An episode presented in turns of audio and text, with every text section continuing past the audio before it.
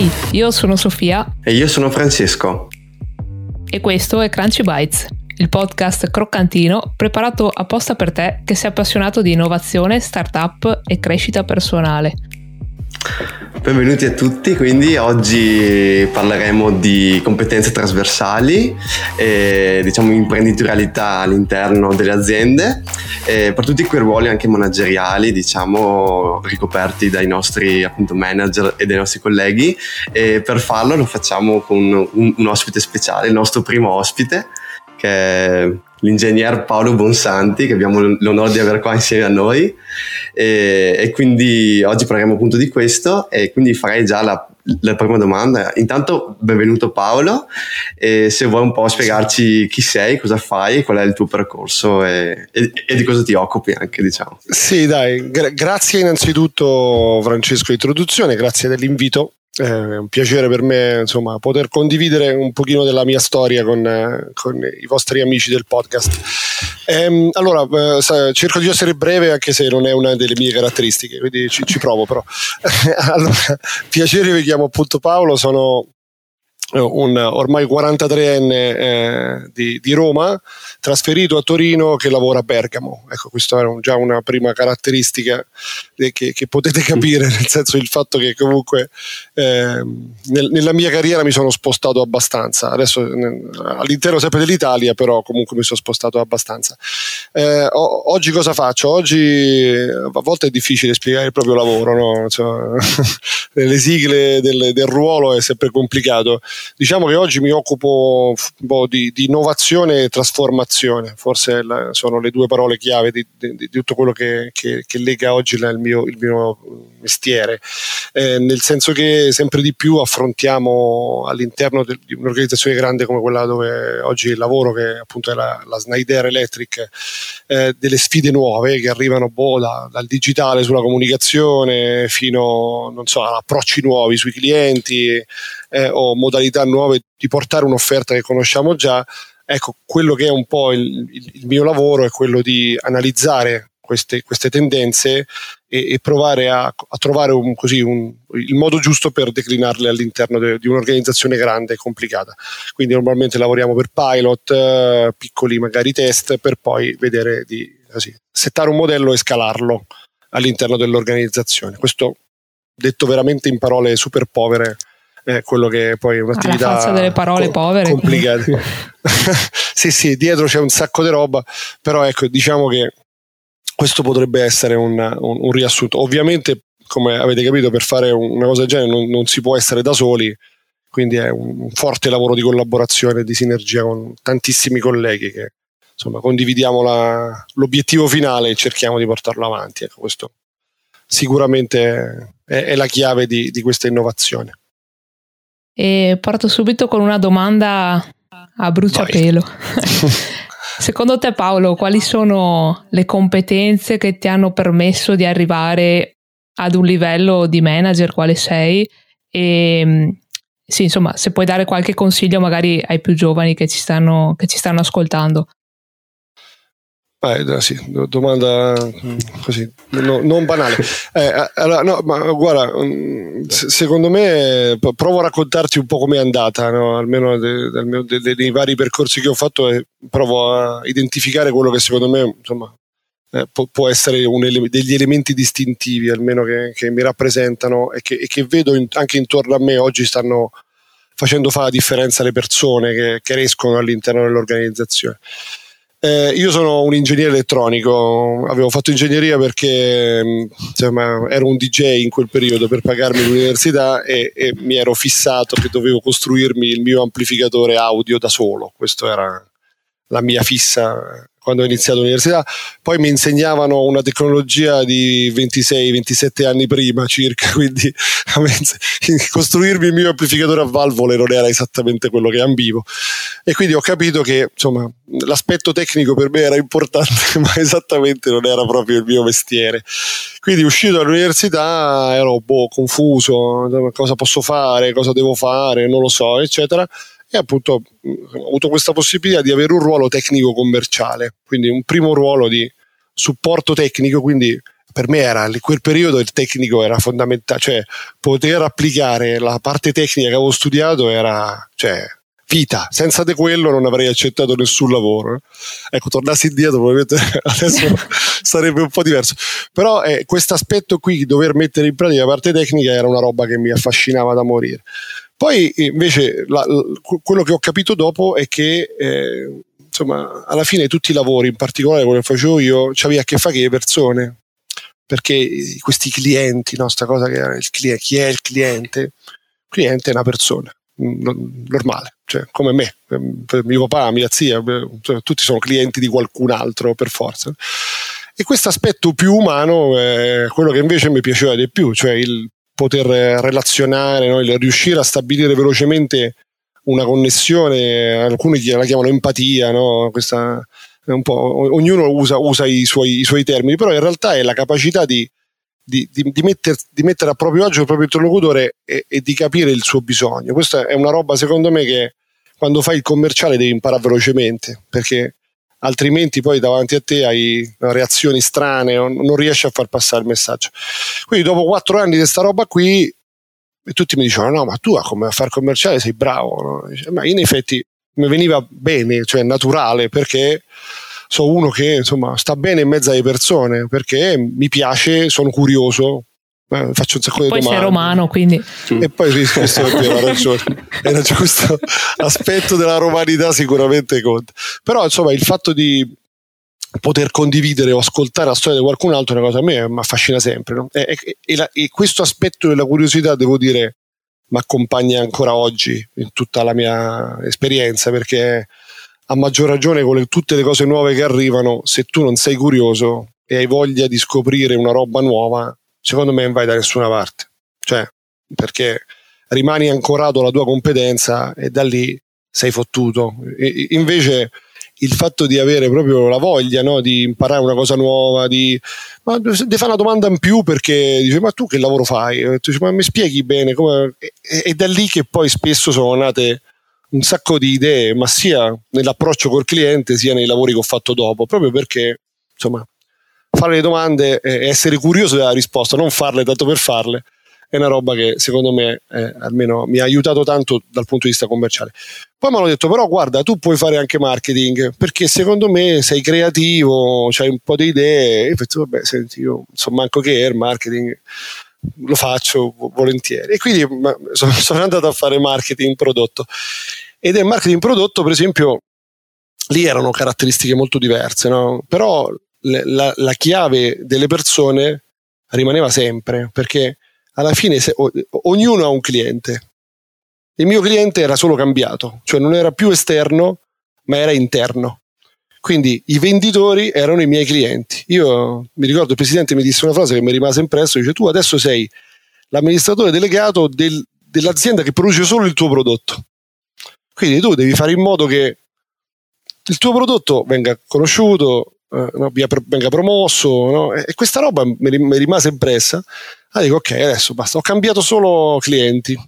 E quindi inizi a, a, a utilizzare, fondamentalmente fai il commerciale, con, con, non, però non nel, nella, nel, così nel, nella sfumatura brutta del termine. Spesso il commerciale dice sempre quello che dice no, ma il commerciale è un venditore, quello che dice bugie, usa, no? E invece no, il commerciale, fare il commerciale secondo me è una caratteristica molto importante, ma, però se, se, uno guarda gli aspetti positivi, cioè un commerciale è quello che è bravo a valorizzare quello che sta raccontando, è bravo a cogliere il nocciolo di quello che dall'altra parte quello si vuole sentire di.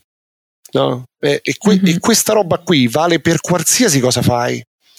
Se tu sei bravo ad andare direttamente al so, io ho visto le persone che ho sempre ammirato di più all'interno della mia organizzazione, sono quelli che in cinque parole ti dicevano esattamente quello che tu dovevi, dovevi dire, cioè, non una parola in più e non una parola in meno. È incredibile. Tu giravi intorno come un pazzo, questo diceva sei parole che ti entravano nel cervello perché sapeva esattamente quali erano no, le corde da, da, da, suonare per fare così, per farti aprire l'occhio. E questa roba è un'altra cosa fondamentale. No? Quando tu fai vendita, in qualsiasi tipo di vendita, oppure quando tu hai da proporre un progetto, eccetera, sapere chi hai davanti e sapere esattamente quali sono gli ambiti in cui lui no? dice oh wow aspetta questo lo ascolto. Questa roba qui per me è quella che io chiamo fare il commerciale. Ma non è fare il commerciale è l'analisi del tuo interlocutore e la capacità di così toccare i suoi bisogni in modo estremamente pragmatico. Cioè non c'è gira intorno devi dire esattamente quello che gli serve a lui e magari a fianco ce n'è un altro e dopo dirai la frase esattamente apposta per quello a fianco. No? Quindi e, e, questa roba è affascinante. Quando cominci a maneggiarla è affascinante perché devo dire che è quella che ti permette di far valere la tua idea. A me riconoscono spesso come una delle caratteristiche, caratteristiche che io sono in grado di convincere. Io ti convinco, non so. Confermo. Però non, però non, ti, però non ti impongo. Eh, faccio in modo che tu esci da questa chiacchierata in cui ti ho detto che una, la mia idea e tu vai via che la pensi come me. però, però, non ti ho manipolato, cioè semplicemente io racconto, chiacchiero, ti ascolto, ti guardo, vedo come reagisci. Ecco, questa caratteristica a me mi ha aiutato un sacco. A me mi viene naturale ringraziando il Signore, però mi, vie, mi ha aiutato tantissimo perché mm, è, ver- è, veramente una roba che ti, ti, ti permette di eh, così a, apparire una persona che è, è, in grado di ascoltare, ma nel frattempo guidare. No? E, e, questa roba anche a livello di manager è stata che io, io dicevo tu fai il capo, io no, io il capo non posso fare il capo perché il capo io sono troppo buono come capo. Il capo per me era sempre stato quello cattivo che davano gli ordini e si arrabbiava se non facevi una cosa. Io mai, ma io mi arrabbio mai, Francesco mi conosce, io non mi arrabbio quasi mai, solo quando ci sono mancanze di rispetto gravi, ma non mi arrabbio quasi mai. E dicevo no, ma io non, non posso fare il capo. No? E invece tutti mi dicevano no, ma vedrai che, cioè secondo me tu... Eh, guarda, eh, in realtà dopo tanti anni ti dico che forse avevano ragione, nel senso che alla fine se tu dipende che tipo di capo c'hai in testa. No? Anche la parola capo mi dà fastidio, lo sa che lui lo sa che quando mi chiamano ah, arrivato il capo, capo però, mi dà fastidio proprio, cioè una roba che non esiste, cioè per me lui io semplicemente so uno che ha un po' più di esperienza di te eh, che, che, fa un altro mestiere e insieme facciamo una cosa. Questo è la mia filosofia di base. E quest- se, se, cambi questa impostazione cambia anche le caratteristiche che devi avere. Ma quindi non, non devi avere le caratteristiche di uno cattivo, devi avere le caratteristiche di uno che si mette a fianco, che ti ascolta, che, che insieme a te pensa alla soluzione, ma le soluzioni ne do io, cioè io non sono l'ufficio soluzioni, anzi, io sono quello che ti fa, a proposito di curiosità, 500 domande per farti capire se la tua cosa è giusta o sbagliata, no? Però, e nel frattempo ti convinco della mia idea, tornando, tornando, certo. tornando a quello di prima. Però ecco, que- questa roba qui, ad esempio, oggi come manager, secondo me, è fondamentale e vedo che l'azienda dove lavoro, alla fine la scelta dei manager sta andando spesso nei manager che hanno, adesso quella che uh, si chiama tanto ormai dappertutto intelligenza emotiva, che mm. per me intelligenza emotiva è solo la capacità di così mm, capire l'emozione che ha in quel momento la persona davanti a te e guidarla ne, ne, nella decisione più corretta senza essere tu il risolutore dei problemi. Ecco, sta roba qui devo dire che oggi la, nei leader che stanno arrivando, anche no, dei, dei, dei, dei, ragazzi giovani che stanno crescendo, secondo me tutti in comune hanno una buonissima capacità di interpretare l'emozione che, della persona davanti e nel saper no, gestire un nervosismo, gestire eh, una, una risp- non sono mai super esperti, non sono mai quello che perché il super non ha bisogno, lui non deve dare risposta, cioè deve avere quella visione un po' più alta che gli permette di così valutare meglio tutte le opzioni e aiutare la persona davanti a te a, a così a, a guidarlo nella scelta più corretta. Quindi tornando all'aspetto tecnico e poi mi taccio perché avete capito che sono chiacchierone so, tornando all'aspetto tecnico dell'inizio mi è servito?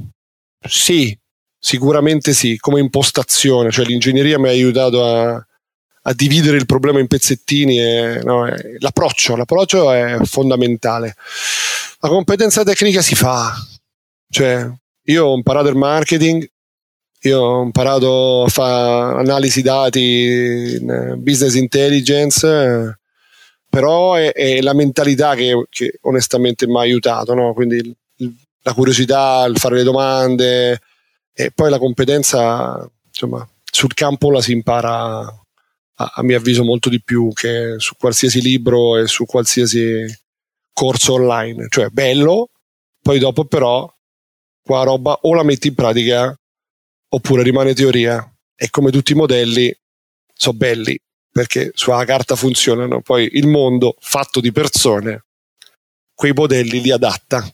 E quindi se non sai gestire persone i modelli funzionano. Questo Finito, giuro. no, eh, no, grazie mille invece perché ci hai dato veramente un'immagine eh, anche eh, del mondo no? del lavoro, so, soprattutto per i giovani, no?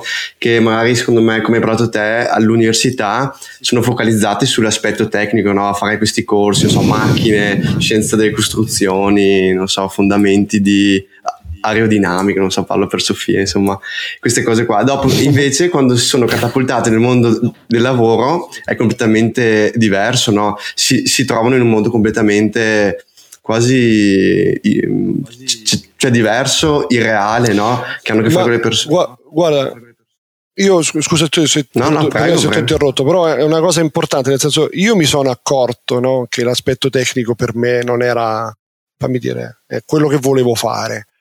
Però questo non vuol dire che sia sempre così, nel senso che dipende pure che tipo di, mm. di, di persona sei. Quindi ci sono persone estremamente tecniche che vogliono fare i tecnici e, e ben venga. Cioè, in quel caso, per un, un ruolo tecnico, l'aspetto tecnico diventa veramente fondamentale perché è quello che fa la differenza.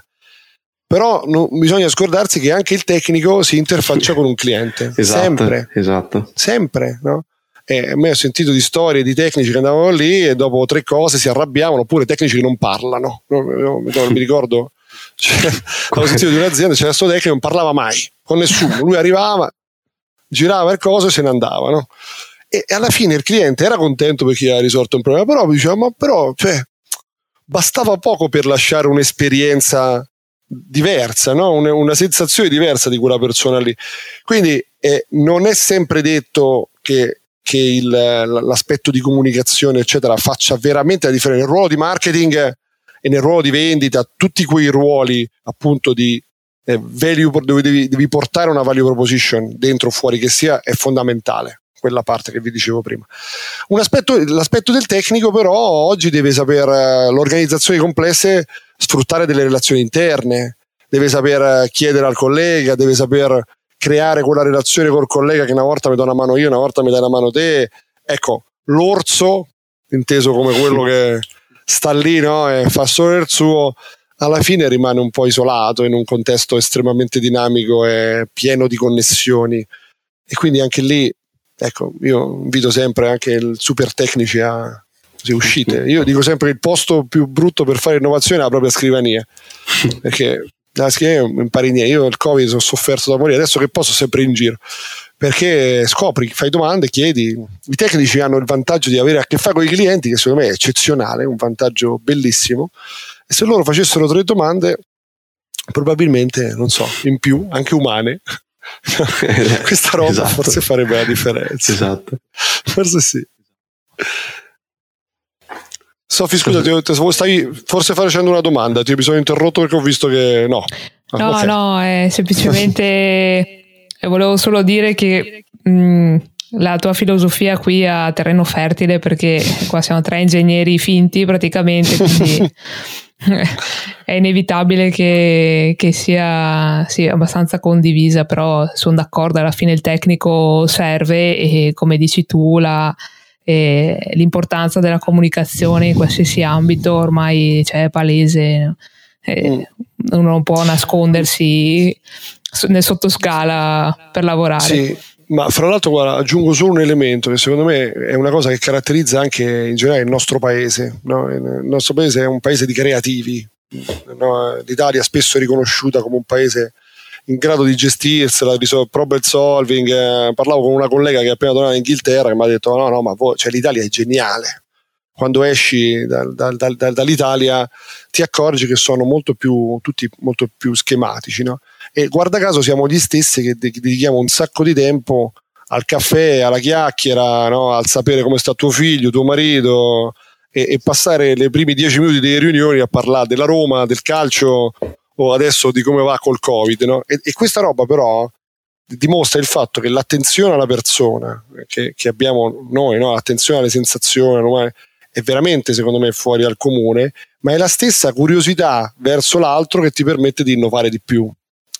No? E, qui, e, quindi, non so, io ho sempre pensato che fossero collegate questa voglia di socialità e questa curiosità dell'altro con la, con la curiosità di fare una cosa nuova. Secondo me, non so, eh, secondo me è molto più evidenziato nell'italiano rispetto a quando abbiamo a che fare con i colleghi del gruppo che inizia con la E3, alle 3.1 si parla del problema punto, e alle 4 finisce, alle 4 e 1 staccano. Finito. Come stai? Come frega niente a nessuno, no?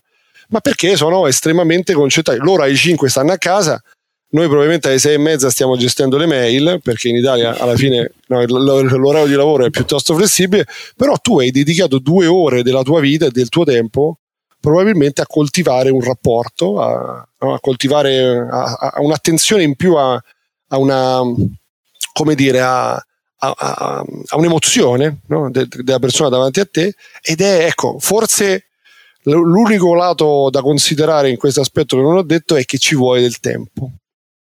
Da manager, dare una soluzione ci metti un minuto perché la sai. Guidare uno davanti a te ad arrivare a quella soluzione imparando ce ne vanno 15 probabilmente. In termini di rapporto forse 1 a 15 è abbastanza, abbastanza corretto. Quindi, però dall'altra parte, da volta io ho spiegato tre volte, quello non me lo chiede più. Quindi è, è investimento. No, vabbè, se no è grave. Sì, se no, se no è grave. se no quella cosa, gli faccio fare un corso probabilmente perché... Però ecco, que, que, questa visione a medio termine no, del, del, coltivare la persona davanti a sé per farlo crescere e di modo che lui diventi sempre più indipendente nel, nel, nei ritmi che facciamo oggi non è banale. Questa è stata una delle mie sfide più grosse quando ho iniziato a fare il manager, no? di, di, convivere con te do la risposta subito perché ho altre una pila di roba così da fare, vai e ti risolvo il problema, o con me fermo e ti aiuto.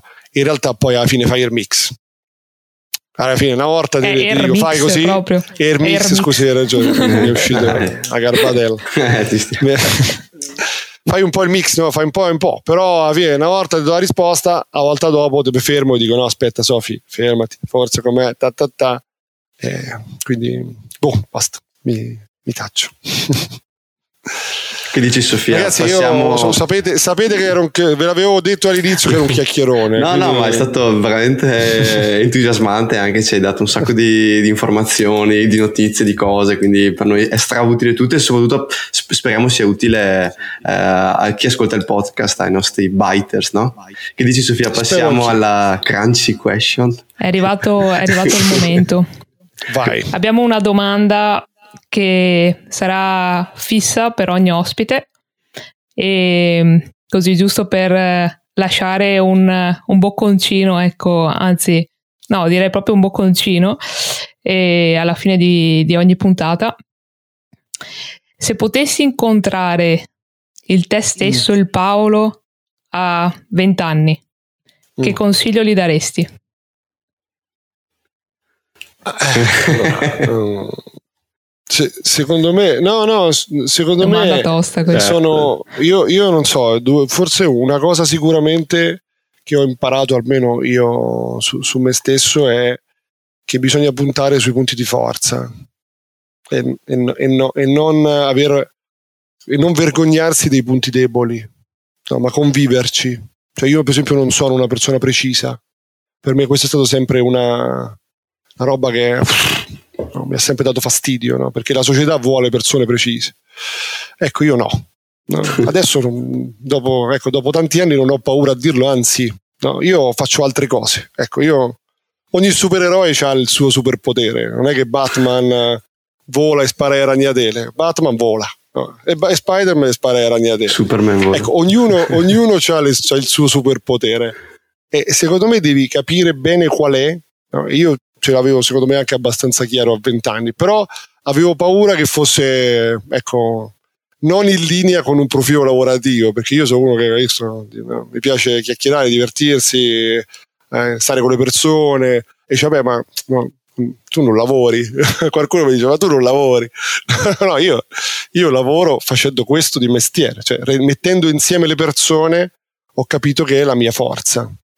Ecco, quindi probabilmente il messaggio è non, non, preoccuparti di quello che ti manca, lavoraci per smussarlo, perché se dà fastidio agli altri questo è un problema, eh, però eh, sfrutta bene le tue potenzialità, scopri il tuo superpotere e, e lavoraci sopra, perché quello ti farà fare la differenza. Ecco, probabilmente ci sta. Grazie, grazie mille Paolo, sono più che d'accordo, soprattutto nel, nello scovare il superpotere, che mm. penso è la cosa più difficile in assoluto per, sì. per un Però giovane. in questo, scusa Sofi, secondo me basta ascoltare gli altri, eh? cosa che noi abbiamo una paura tremenda di chiedere dei feedback a qualcuno, perché hai paura che ti dice qualcosa che non va. E all'inizio anch'io mi dava fastidio quando mi diceva no ma tu non sei preciso. E no, dimmi che faccio bene, perché ci sono sicuramente delle cose che, fa, che, uno fa bene. E se uno lo chiede agli amici, al fratello, alla mamma, chiunque sia, la mamma non vale troppo di parte, però, però, gli amici sì, gli amici spesso ti dicono la verità, i fratelli dicono la verità, ecco, anzi sono forse troppo duri. Però se, se voi chiedete a loro che, dove sono bravo io, secondo me non andate lontano. No? Io spesso nei colloqui, adesso quando devo assumere qualcuno, la domanda è cosa dice tuo fratello di te, io la faccio sempre. Perché il fratello dice la verità. Cosa ti rimprovera e cosa ti invidia. Eh, speriamo il... che non sia figlio unico perché sennò fregato. eh, lo so, cioè, infatti, non lavorerà mai per te. No, no, no, no figurati. No, no. Però la prima domanda dai fratelli e sorelle, cosa dice tuo fratello di te? La faccio, la faccio spesso. Perché quello è un feedback puro no, di una persona pulita davanti a te che ti dice effettivamente, dice guarda, secondo me tu sei bravo a fare questo e, e quello è oro. Cioè il feedback di una persona pulito che sai è oro. Sfruttiamolo. Ecco, questo ecco l'altro consiglio. Ascolta di più quello che ti dicono e non pensare che insomma eh, gli aspetti negativi sono negativissimi e quelli positivi non valgono niente perché poi dopo di solito uno si concentra sempre sull'aspetto no? dice no ma io questa cosa non la so fare no, guarda cacchio ragazzo io so fare l'altro. No? Se, se, metti un portiere a giocare in attacco, quello non fa manco un gol. Questo dico sempre certo. a mio figlio che, che, si lamentano, uno gioca in attacco, l'altro non porta, e dicono sempre, eh ma tu insegni, eh, ma tu impari. Eh, ed, è, ed è figo perché, perché ognuno dice all'altro che gli manca qualcosa. In realtà sono entrambi bravi, non fenomeni, non giocheranno mai in Serie A, quindi un buon Santi in Serie A non ci sarà mai, però, però però entrambi hanno una competenza specifica che loro devono sviluppare perché altrimenti non ha senso che quello che gioca in porta vuole imparare a fare gol e non ha senso che quello che sta in attacco vuole imparare anche a fare il portiere. Ognuno certo, con questa metafora sportiva basta. Dopo basta questo il supereroe posso chiudere. Sei gasato immagino qua con la Roma siamo o con la Lazio. Sì, sei uno da Roma uno da Juve ah, quindi ah, lascia stare la Lazio non dire parolacce esatto. Grazie mille Paolo per essere stato con noi, è stato un piacere. E Grazie se voi, ti è piaciuta questa puntata, mi raccomando, eh, andate su Apple Podcast e lasciateci una recensione e condividete la puntata con i vostri amici. Con questo anche per oggi è tutto e ci sentiamo al prossimo Crunchy Bite.